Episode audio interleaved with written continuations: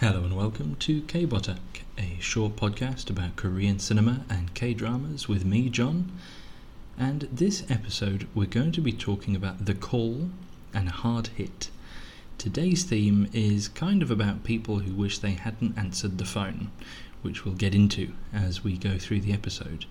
Firstly, The Call, uh, which stars Park Shin-hye as Kim Seon and Jeon Jong-seo as Oh Young-suk. This is a psychological thriller and kind of a, an old school slasher with a great central conceit and a barnstorming antagonist. That is a Netflix original, so you can watch this uh, now if you have Netflix. Soyeon, uh, who is the sort of sympathetic central character, goes to stay at her childhood home to visit her sick mother, from whom she is estranged. She promptly loses her phone, and on the house phone at this uh, sort of rickety old place, starts getting calls that she realizes are from the past. Uh, and this is Young Suk, 20 years ago, uh, at the time around the same age, uh, very uh, disturbed uh, and very unhappy. She is being abused by her mother, um, who is quite a, a weird figure who seems to believe in some very strange things. And Youngsuk and uh, Seon start to form a bit of a friendship, um, talking about what's happening and, and supporting each other. Um, now, what would you do if you could find the past? This is kind of the question that the first part of this movie uh, puts to you. Um, Suyun, in the past, uh, her father actually died in a fire. That um, is the reason for her estrangement from her mother. Um, she, uh, I think, blames the mother uh, for leaving the gas on, um, and uh, because she can now communicate to the past, she manages to persuade Youngsuk to go to the house on the day of the fire and stop it from happening. And suddenly, uh, Suyun's world is transformed around her, and her father is back. He walks through the door. Uh, the mother is back with them because there's now no uh, rancor within the family. Um, and so her life becomes what she always wanted. Uh, she has uh, she has both her parents around her. Um, meanwhile, she also helps Youngsuk to not be killed in an exorcism by her mother because she has read uh, about this person and found out that she was killed years ago because of this. Um, so she saves her. So so far, it's all pretty nice. They help each other. They uh, help uh, each other and their family members to survive. Um, however, in the past, uh, Youngsuk, a, a disturbed uh, kid, basically starts to become a, a serial killer. Um, she uh, initially starts to kind of express herself a, a bit more, and then uh, she turns to violence. She begins to kill people, and then she gets angry with Suyun um, when Soyun is blowing off her calls to spend time with her reunited family. This is obviously a bad idea. If you make friends um, with uh, a, a, crazy person in the past who knows where you live, um, don't piss them off. Is, uh, I think, my advice um, because they can just go and find you when you were tiny and vulnerable and uh, couldn't defend yourself. Um, so the con- consequences uh, for this uh, for Suyun are severe. Let's leave it at that. The movie continues uh, to have plot developments, twists, uh, and a lot of stuff happening in every way. Um, I won't go into it uh, in any more detail. I think it's really watchable, really enjoyable, and definitely recommend you check it out the main point I want to get across with this film is that uh, Jeon Jong-seo's performance is the sun, the moon, and the stars of this movie. It's a fun concept to start with, and, and it would be a, a very workable film uh, just with that kind of phone up the past uh, idea. But with her as the villain, it makes this a must watch. She actually won the Baeksang Arts Award Best Actress Award for this. Um, because is just such an amazing villain. She starts off vulnerable.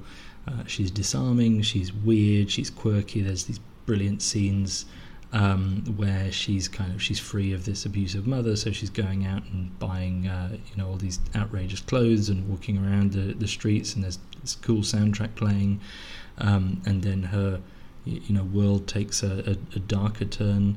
Uh, she uh, is very mercurial, and eventually she is genuinely scary. Um, she plays this character at various different ages and embodies them all uh, so incredibly well. Um, there's a lot of aging down, uh, you know, particularly in Hollywood at the moment. They digitally de-age people.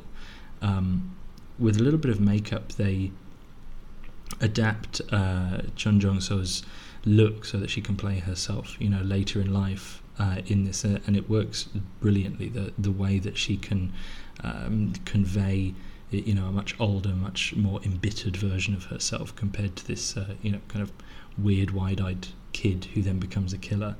Um, she's, I mean, uh, this uh, actor, she's not a large person by any means. She's not physically, you know, what you might think of as imposing, but the way she pursues people uh, can be actually terrifying, just like the steel in her eyes. Um, this is an actor who I think can really inhabit any character. Um, one of the uh, the best actors out, out, there at the moment, as I said on the episode about burning that I did uh, a couple of months ago last year really need to see Mona Lisa Blood Moon, which is uh, this uh, film that she's she's done recently. Um, so yeah, just uh, amazing. She puts it uh, really over the over the edge. Um, the film in general has a pretty dark, uh, turgid atmosphere. Um, I think it gets across the idea of the vulnerability of Soo-yoon in the present uh, really well. Like she can't do anything; she's at the mercy of a person in the past uh, who she's uh, gotten on the wrong side of. Um, plot moves very fast. I think it's very entertaining, very fun. There are post-credit scenes uh, to this movie that are controversial. Obviously, not going to say what happens in them. Um, a lot of people say don't watch them because it ruins the whole movie. Um, I watched them because I just compulsively. I, I, felt like otherwise it would have been hanging over me if I hadn't seen the kind of the, the coda. Um, they are pretty absurd, um, but just putting that out there, you know, um, y- you can turn off or, or not. It's really up to you. But uh, yeah, a bizarre inclusion. Um, I'm not sure why they exist. Um, but otherwise, I think The Call is definitely a recommendation from me. Really, really good thriller. So, next up, Hard Hit. And uh, I was looking forward to seeing this. As of December 22nd, 2021, it was the fifth highest grossing Korean film of the year. Um, June last year, it had amassed uh, 57,000 admissions, which was the best opening record among Korean films released in 2021 at, the time. Um, it was a hit, a hard hit. Um, and, uh, well, it might be because this is very good as well. Uh, so, its Korean name is Han, which basically means restricted call, according to Wikipedia. It's actually quite a similar uh, title to the other film I've talked about on this episode. It is a remake of Retribution, which is a 2015 Spanish uh, thriller directed by someone called Dani de la Torre, uh, which was also remade in Germany as Steig nicht aus. Um, and Liam Neeson is going to star in a Hollywood remake because obviously he will. Um, but this version, from what I can make out, stays very close to the original plot line. I haven't seen um, Retribution, but I had a little look at the kind of plot uh, summary on Wikipedia. Um, so you've got in this movie uh, Jo Woo-jin as Lee Seung Gu, um, Lee Jae In as uh, Lee Hye In, which is uh, Seung Gu's daughter, uh, and uh, Ji Chang Wook as Jinwoo, who is the person on the phone um, making the titular restricted call. A bank manager is basically leaving his posh house in Busan and going to work with his kids in the car. Uh, his wife stays at home and he gets a call from a restricted number and is told there's a bomb under his seat that will go off if he gets up. Uh, this film is basically speed with a sore ass speed where you have to sit down. Uh, Seung-gu, the bank manager, now has to meet the demands of this menacing caller. Um, so he's initially skeptical as, as he would be. Um, the mind kicks into self defense uh, when confronted with crazy situations like this. Um, but he actually sees the device. He's able to look under the car seat.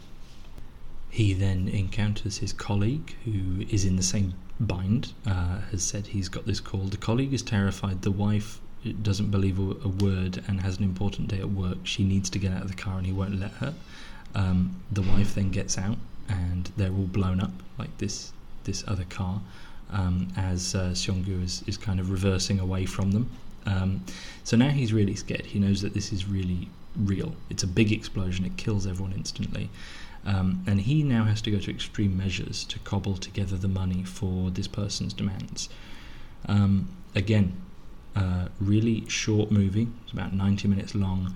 Uh, moves really fast. Uh, th- there is not a, an ounce of fat on this movie, I don't think. Uh, it's uh, really punchy, really r- roars along. Um, Cho Jin is brilliant in this. No exaggeration, he absolutely shines.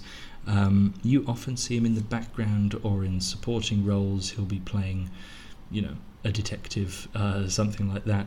Um, but he could really be a lead in more stuff like this. Um, just start doing the the whole kind of um, you know late forties, early fifties uh, action movie thing that Liam Neeson and, and the like do uh, in Hollywood because uh, he he nails it. So he's this banker who's uh, screwed people over in his job. Um, he inhabits the character of someone who is not that likable, really, uh, in the world. When we see these people around, we don't like them, and for good reason. But when you're watching, you will still relate to his fear for his family's safety and why he reacts to the events of the film the way he does. Um, so I thought that was really clever. He's not relatable to a lot of us. Um, he's in an economic position that isn't sympathetic. Um, but we do sympathise with his concern for his family, and that's kind of the main message of the film as well: is that family should come uh, before money, before business, before all these things. Um, critics pointed out that uh, he's acting from the seat of a car throughout basically the entire movie, but his facial expressions and his acting are doing so much work, and uh, yeah, that's that's a very good point. Um, he's uh, he's basically got his head and his shoulders to work with, and yet he leaves such an, an indelible impression uh, throughout this movie. So I, I, was so surprised at how much I loved this. Um, it actually, absolutely um, blew my socks off. Um, but uh, clearly, the, the sort of sub two hour thriller blockbuster in South Korea is is absolutely popping right now. Um, we've had Midnight, uh, Recalled, um, Hostage Missing Celebrity, which I also saw recently, and this is another slam dunk. This is all from 2021, so uh, let's uh, hope these continue rolling uh, through 2022 as well. So, yeah, watch, watch, watch. This is uh, really killer. Um, two very strong recommendations this episode. Uh, this I saw on iQIYI. Uh, so you may be able to find that if you have access to iQIYI in uh, in your country. Um, it's uh, it's not on Netflix, unlike The Call. Meanwhile, you can follow this show on at kbotakpod. That's K B O T A K P O D on Twitter and Instagram. Um, retweets and shares are much appreciated. Best of all, if you like the show, please subscribe, leave a review, um, do the old uh, five stars on Apple and Spotify and, and all the rest. Um, that would be really helpful, and I'd love to be able to read out some reviews on the show. Thanks for listening. Cheers.